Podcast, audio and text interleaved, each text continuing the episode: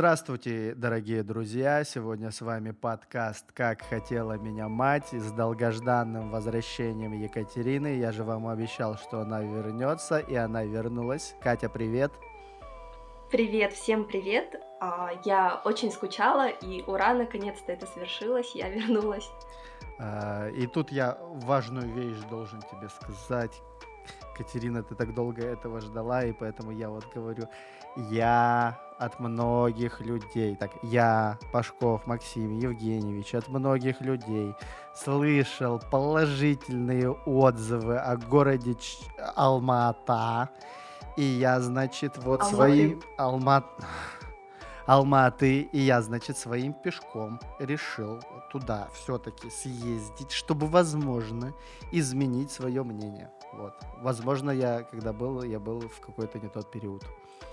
Вот. А, это прям прикольно, это прям потрясающая новость. Я на самом деле очень рада, потому что в мае, как ты обещал, ты так и не доехал. Да, я, мы много чего обещали, не делали, знаешь, это шутка про мужика и мальчика. Э, мальчик кормит тебя стейками семги, а мужчина постными обещаниями. Поэтому. А. Итак, сегодня мы поговорим э, с вами о том, что нас в последнее время всех беспокоит, все наше поколение, это, конечно, внешнеполитические мировые события, и мы, как жители Казахстана, на себе их ощутили в первую очередь э, после 22 сентября, кажется. Вот, к нам хлынул поток из соседней страны людей, молодых мужчин, а, собственно, Катя, как ты вот поняла, что что-то изменилось в твоей жизни? Вот расскажи, что было первое впечатление? Да, а, по поводу потока россиян, я, наверное, это ощутила еще, скажем так, зиму, ну, после зимы, потому что действительно у нас в Казахстане появилось очень много людей из России. Это как на тот момент были там парни, молодые люди и девушки то после 22 сентября, если правильная дата, большинство это все-таки стало парней. Как я ощутила, я удалила Тиндер. Та-дам! Почему ты удалила Тиндер? Ну, что было катализатором вот этого решения, скажем так? Тут, наверное, шутка про то, что как бы можно брать деньги за заключение брака и подачу в гражданство своему собственному мужу, который представитель другой страны. Mm-hmm. А с другой стороны, я не знаю, я поняла, что я очень устала. Вот этот большой поток, э, наплыв там людей, еще новых, которые просто ходят очень потерянные, которым нужно что-то объяснять, рассказывать, и которые начинают с тобой общение, ну, не для того, чтобы там для отношений. Да, кстати, кто, если не знает, а, уже почти скоро будет год, в декабре, как я переехала в Алматы, собственно, с этим у нас связан такой большой перерыв, скажем так. Вот, но я вернулась, мы вместе, и я думаю, Максим, будем продолжать а, уже более активно записывать наши подкасты. Ну, это такая небольшая а, отстановочка, если можно так выразиться. Какое дурацкое слово отстановочка. Так вот, о чем я? А, да, я удалила Тиндер, я поняла, что тратить время в целом мне было, ну, и так не очень на новые какие-то постоянные знакомства. А тут еще очень большой наплыв людей, которые не понимают, что происходит, которые ходят потерянные, которые пытаются куда-то пристроиться, что-то сделать, и у меня просто нет ресурса на то, чтобы с ними общаться и уделять еще туда время. Ну, как бы людям помочь я готова, но для меня это было просто трата времени впустую. Ну, смотри, то есть э, ты по Тиндеру это поняла, что у них вопросы касательно обычных э, самцов из Тиндера, они несколько, да, отличаются. То есть... а, да, там даже в анкетах было такое, что я вот там, ну, если честно, мне немножко еще было неприятно, когда я встречала анкеты, типа, я бежала от мобилизации, а, и там дальше что-то, что-то. Ну, ну то есть э, это такой некий, ну вот я для себя вывел, э, что это кризис, э, ну не кризис, это даже это реакция женского, да, либидо на то, что человек бежит от своих проблем и еще хочет доставить проблемы тебе. Ну как-то я это для себя так сформулировал. Возможно. Опасения. В общем, у, у женщин подсознательно это вызывает опасения. То есть, если вы ищете половину, то, та, ну, получается, они поехали, оставили жен. Ну, некоторые с женами, кстати, приезжают, а некоторые все побросали, приехали И как бы если у тебя там не получалось, почему ты думаешь, что тут сразу получится, да? Ну, еще многие, еще фактор того, что там у них может быть семья просто в другой стране, и они просто да, приехали. на самом деле, да. А, во-первых, семья, во-вторых, а, я разговаривала с девушками, ну, знакомыми, действительно, у многих такое же отношение, как у меня, просто непонятно, от чего уехал человек, непонятно, что у него, собственно, за душой. А есть, кстати, вот девушки из России, они наоборот очень а, лояльно относятся к молодым людям, которые пишут там «я бежал от мобилизации». Но это уже другое, это там, наверное, личное мнение каждого. Не, ну тут да, по крайней мере, там человек, который не хочет убивать других людей, вот, э, как будто может... Да, это другая сторона. То есть угу. тут это понятно, что никто не хочет умирать, никто не хочет убивать, и это все очень сложно, запутанно. Ага. А, второй с... момент, наверное, да, да, да, как да. я поняла, то есть как это отразилось на мне, за пару дней несколько таксистов спросили у меня, местная я или из, из России. Ну, то есть э, это прям вот реально несколько случаев, когда я еду в такси, э, кто-то просто так видно, что мнется и разглядывает меня.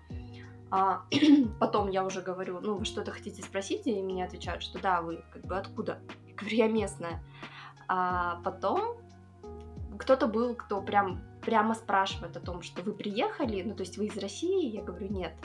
И, ну, как бы это все в шутливой форме, то есть никакого национализма, чего-то такого я там, ну, не ощущаю и не ощущала, но это, знаете, э, такое... Показатель времени. Просто людям да? интересно. Угу. Да, показатель времени, показатель, ну это... Ну слушай, просто не просто людям интересно, люди вот как э, в Семск приезжал Меладзе, и там для местных было снятие квартир 7 тысяч, а если ты из России, то 17 как бы. Вот. Серьезно? Да, да. Ну, и сразу спрашивают, знают ли, ну, это как обычно бывает, то есть ты звонишь человеку, говоришь, я хочу снять квартиру, у тебя задают вопрос, ты откуда, ты, например, говоришь, что ты с Алматы, и тебе говорят, а, вам 7, а если бы ты сказала, что ты с Омска, тебе было бы 17. Но это закон рынка, это как, знаешь, бомбилы, которые около аэропортов стоят, и если ты не местный, они тебе предлагают там за 5-6 за 6 тысяч уехать в центр города. Я вот в Астане был, приезжаю в аэропорт, и там всегда за 6 тысяч, брат, в город, давай. Вот, а отходишь 500 метров, вызываешь Яндекс Такси и едешь в нужную точку за 1800. Да, да. А еще, наверное, вот ты говоришь об этом, но на самом деле, допустим, здесь в Алматы немножко другая ситуация. А здесь ситуация связана с тем, что квартиры просто подорожали и их практически нет. Ну, как бы людей выселяют, людям поднимают аренду. У меня есть знакомая девочка, которую просто выселили из квартиры, а сначала ей там сказали доживай месяц, потом ей сказали, ну нет, сори, как бы выезжай до завтра. Ну, рынок очень быстро менялся. Но вроде говорят, сейчас устаканивается постепенно. Не знаю, у нас по 750 тысяч были квартиры, те, которые обычно стоят 150. Вот. Слушай, ну, я смотрела по своему району, вот буквально пару дней назад, а, по Алмаринскому району, где-то всего было 10 объявлений о квартирах, чтобы ты понимал, всего 10 на весь район. И, и они были те квартиры, да?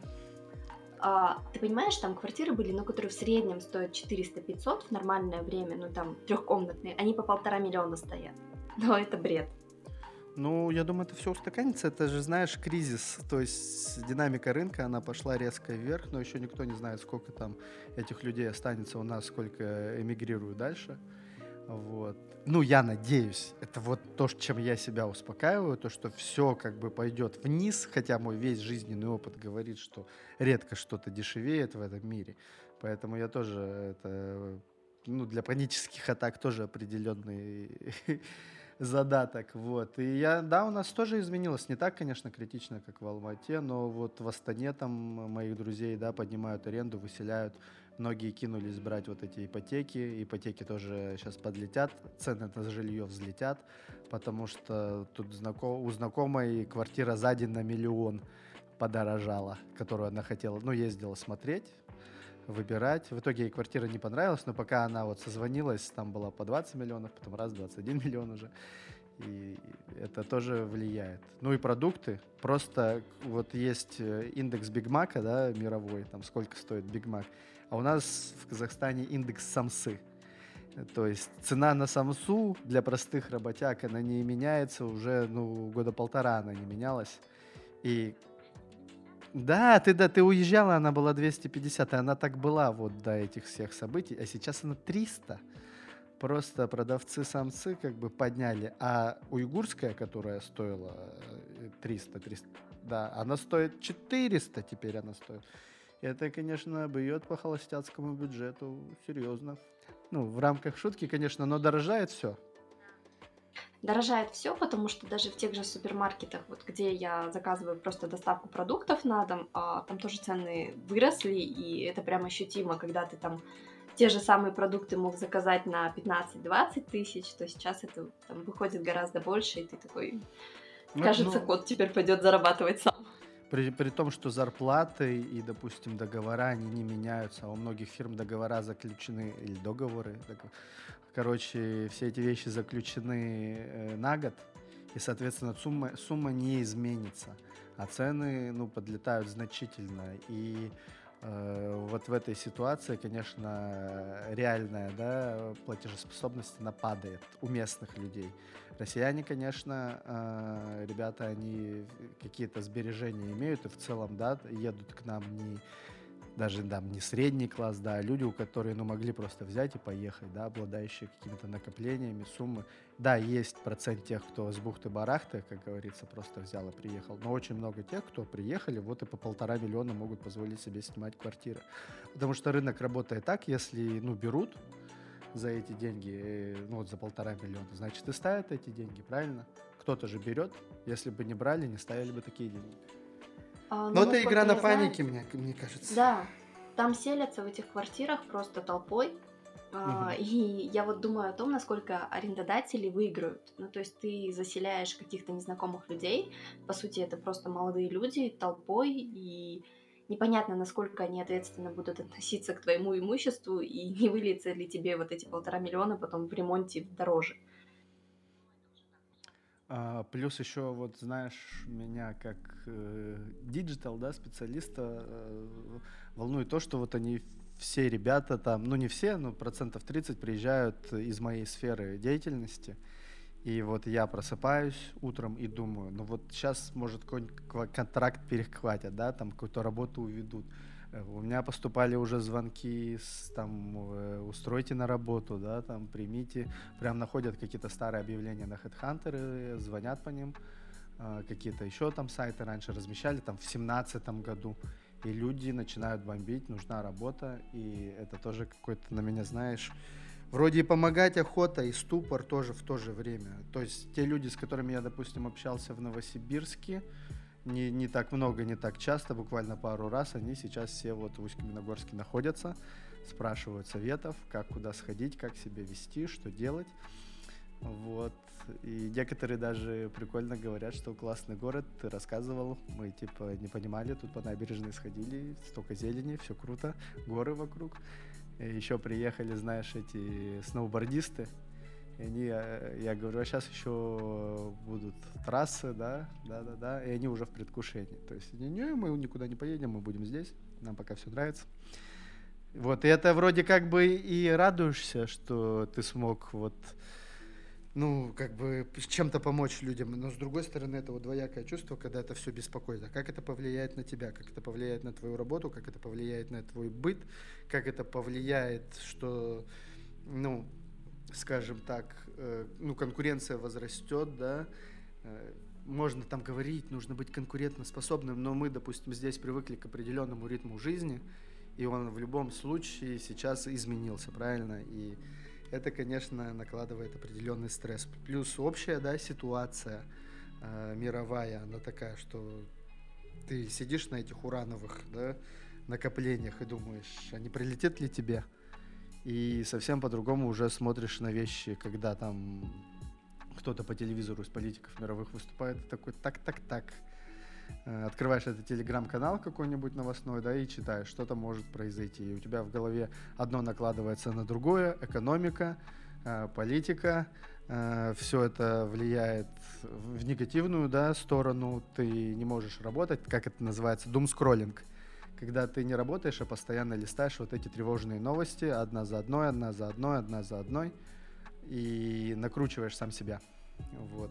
Но ты знаешь, у меня такое было очень сильно, когда происходили у нас в Казахстане январские события. А мне кажется, там проще было, потому что там ничего не работало. Ты просто мог... Ну не скажи, периодически ты просто все равно находишь эту ленту, и там как-то иногда же давали интернет, иногда еще что-то там. Как-то получалось послушать радио, но после этого я вообще перестала практически читать новости, и до сих пор. То есть я Ну, наверное... Но у тебя организм, наверное, короче, он принасытился, а я как человек... Он настолько который... принасытился, и я поняла, что это очень сильно поднимает во мне тревожность, а тревожности и так достаточно, потому что, ну, вот на протяжении всего этого времени, смотри, там, сначала вот эти январские события у нас, потом там февраль начался в России, и с того момента постоянно что-то происходит, людей постоянно трясет, причем трясет не только, ну, вот там в России, либо на Украине, либо еще где-то, нас тоже так периодически потряхивает, даже когда еще не было мобилизации, все равно сюда хлынула толпа народу. Ну, это была первая волна, а вот сейчас как бы пошла вторая.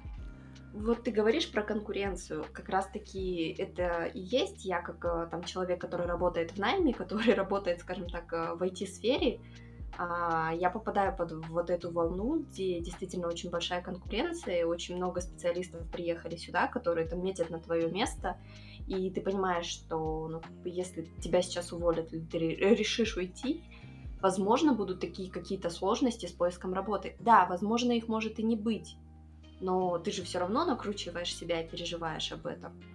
Может быть, а может не быть. Да. Но просто вот ты еще же как бы девочка, а, ну, мы от этого не уходим, да, от гендерного неравенства, что многие люди все равно берут на работу тех, кто ну, мужчин, да, скажем так, предпочитают.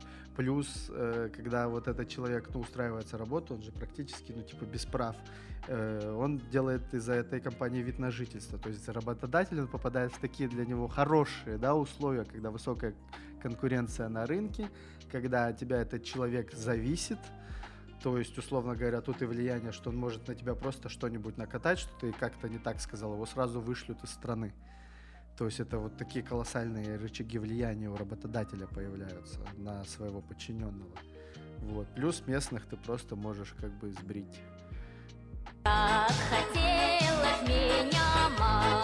Да-да-да. Итог, вторая часть подкаста нам показалась первой достаточно унылой, и сейчас мы перейдем к веселью. А самое веселье, знаете, происходит в связи с этими событиями? Оно происходит в семьях, знаете ли. Там просто, как ты сказала, Тихий Дон, да? Типа времена Да, типа... мне это очень сильно напоминает а, вот времена гражданских войн, или особенно это вот Тихий Дон Шолохова, когда в одной семье просто происходят расколы именно из-за приверженности, скажем так, одной части семьи к одной власти, а другой к другой. И, собственно, это то, что я наблюдаю сейчас, даже то, что ты мне рассказываешь о том, что там твои родители говорят одно, но у тебя есть критическое мышление, ты так не считаешь? Ну, у меня, да, у меня мама с папой как бы э, немного спорили в начале, а потом как бы все равно то, что мое влияние сильно, конечно, сказывается. Но вот я могу рассказать про бабушку. Такой был случай прикольный, что э, я, я повел ее в больницу, мы, значит, э, стоим там, ждем то ли регистратуру, то ли врача, ну, в общем, ожидания. И у меня на майке Илон Маск, э, который э, курит косячок с подкаста Джо Рогана. И, ну, вот этот принтскрин э, с экрана я пошел, распечатал на майке. Вот, и она говорит, а это кто? Я пытаюсь ей объяснить, это Илон Маск. Он что-то вроде современного Королева, он двигает космос вперед. А бабушка, ну, она же воспитана еще вон в тех временах, и она говорит, а он наш? Я такой, наш это какой? Я говорю, это же с планеты Земля. Мы все люди, значит Серьезно? наш. Да, и вот она тоже, как мне сказала, что вы со мной спорите по поводу политической ситуации в мире? Я все передачи по НТВ посмотрела. Я все знаю. И, ну, как бы, что ты будешь с бабушкой спорить, что-то ей доказывать. Ну, мои знакомые некоторые как бы объясняли, показывали новости, фотографии, я знаю, и это влияло. Но у меня, наверное, уже ни сил, ни нервов не хватит. Точнее, у нее, наверное, не хватит нервов все это осознать, поэтому я как-то, знаешь, Я думаю, каюсь, да, для бабушки что... это будет очень большой стресс. Да. Но вот так вот у меня, причем дед, который всю жизнь смотрел спорт, он как бы вообще абстрагировался максимально, ему неинтересно. То есть никакие новости он не смотрит, он там смотрит с утра до вечера хоккей. Я думаю, это даже хорошо. Но. Вот именно особенно для пожилых людей, зачем эти лишние переживания? А у меня, смотри, какая ситуация. То есть а, я почти стараюсь максимально даже со своими там какими-то друзьями, знакомыми не обсуждать эту ситуацию. В целом, неважно, кто там какой а, скажем так, кто там какого мнения придерживается. Просто я вижу, что если люди начинают это обсуждать, это переходит в какой-то негатив, это переходит в какие-то конфликты. И, по сути, зачем? Ну, то есть у меня на это нет сил и желания этим заниматься, поэтому нет, я просто стараюсь переводить тему. А, мне тут недавно попадалась хорошая фраза в Твиттере или где, что никак, если хотите избежать конфликтов, никогда не говорите с незнакомыми людьми о религии и о политике. Да, да, так и есть. Я тоже и... где-то видела эту фразу, и мне кажется, это мега а мудрая подумал, просто вещь.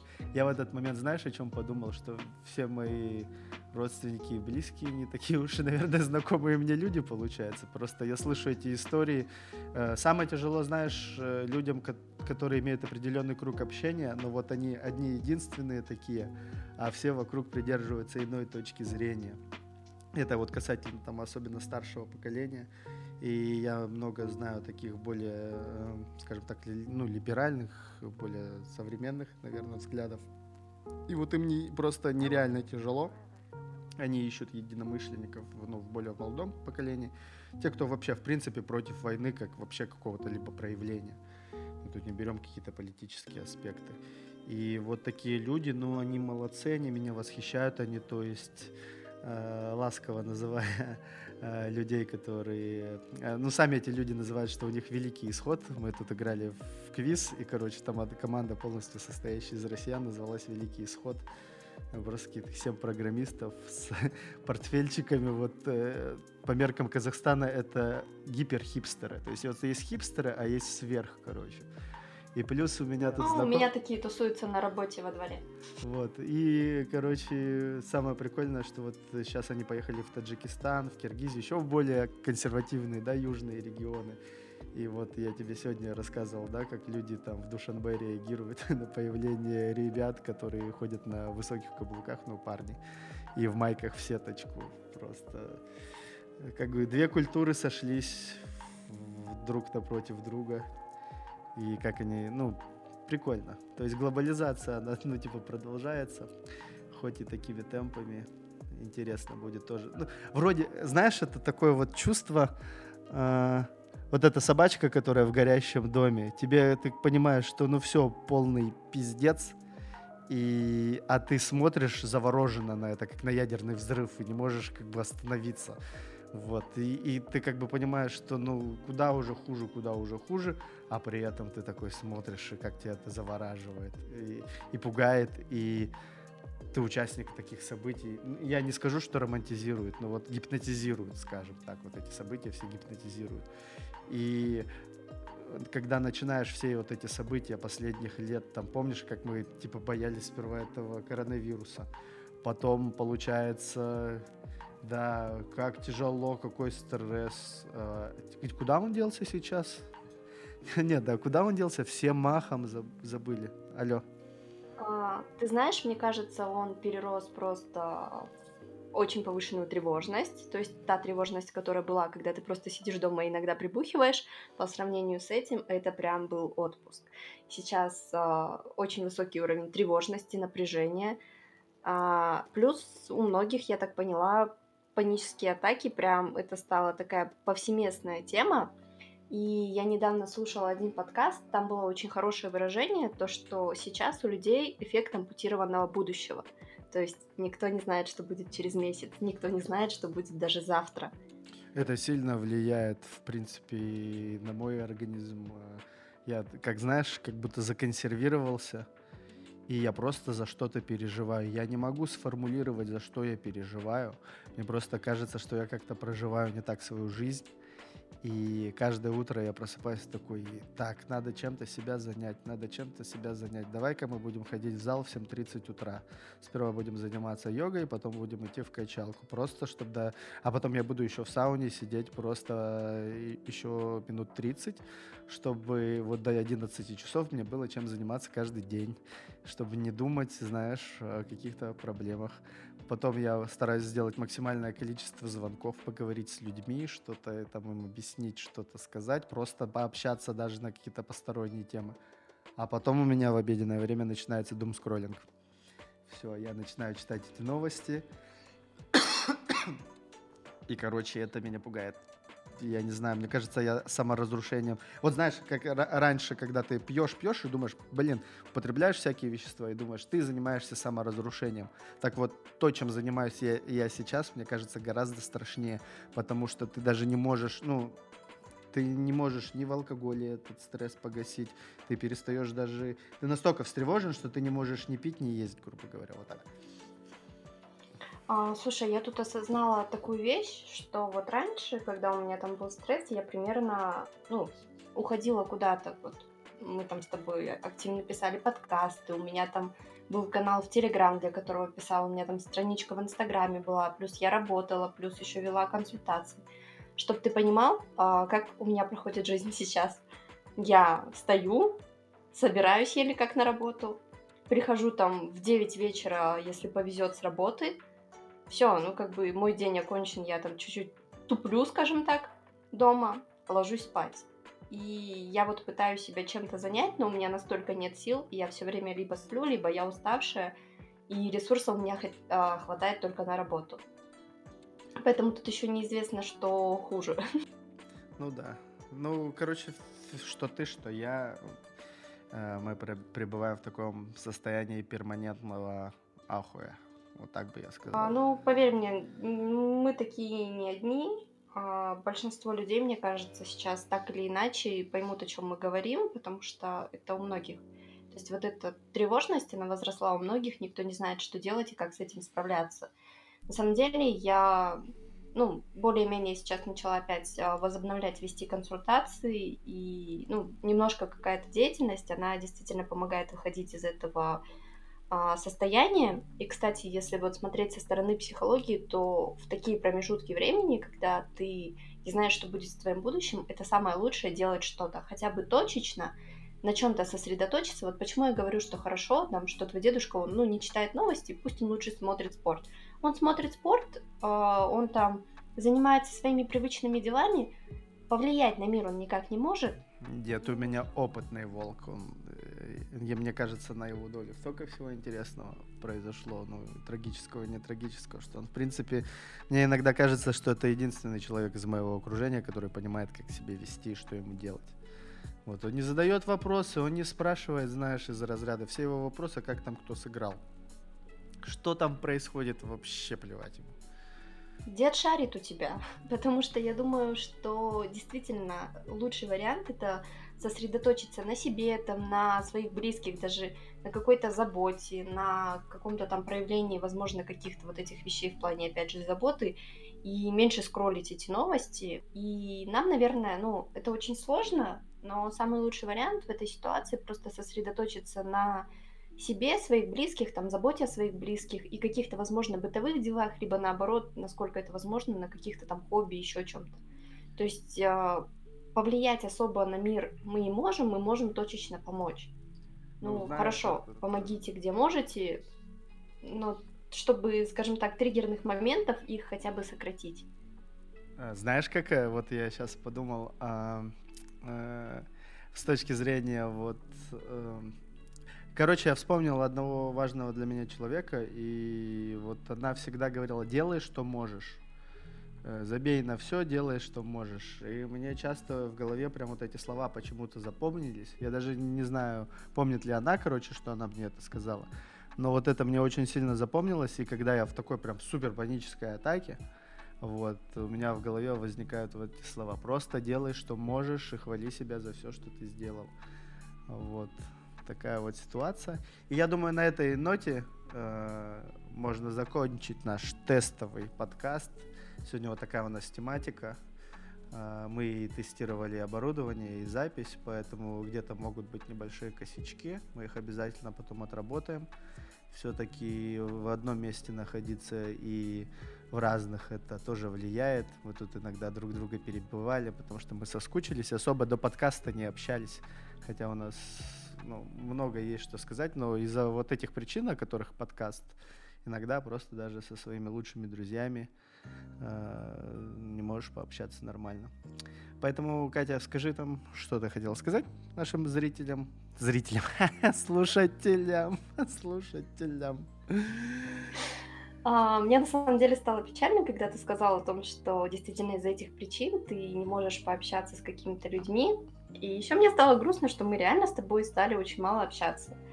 Я поняла, что я соскучилась по нашей какой-то совместной деятельности, по нашим, как ты выразился, зрителям, по нашим слушателям. И я надеюсь, что да, мы действительно отладим там косички, которые будут, и дальше уже вернемся к вам с более веселой темой и будем делать что-то такое. На регулярной, на регулярной основе, да.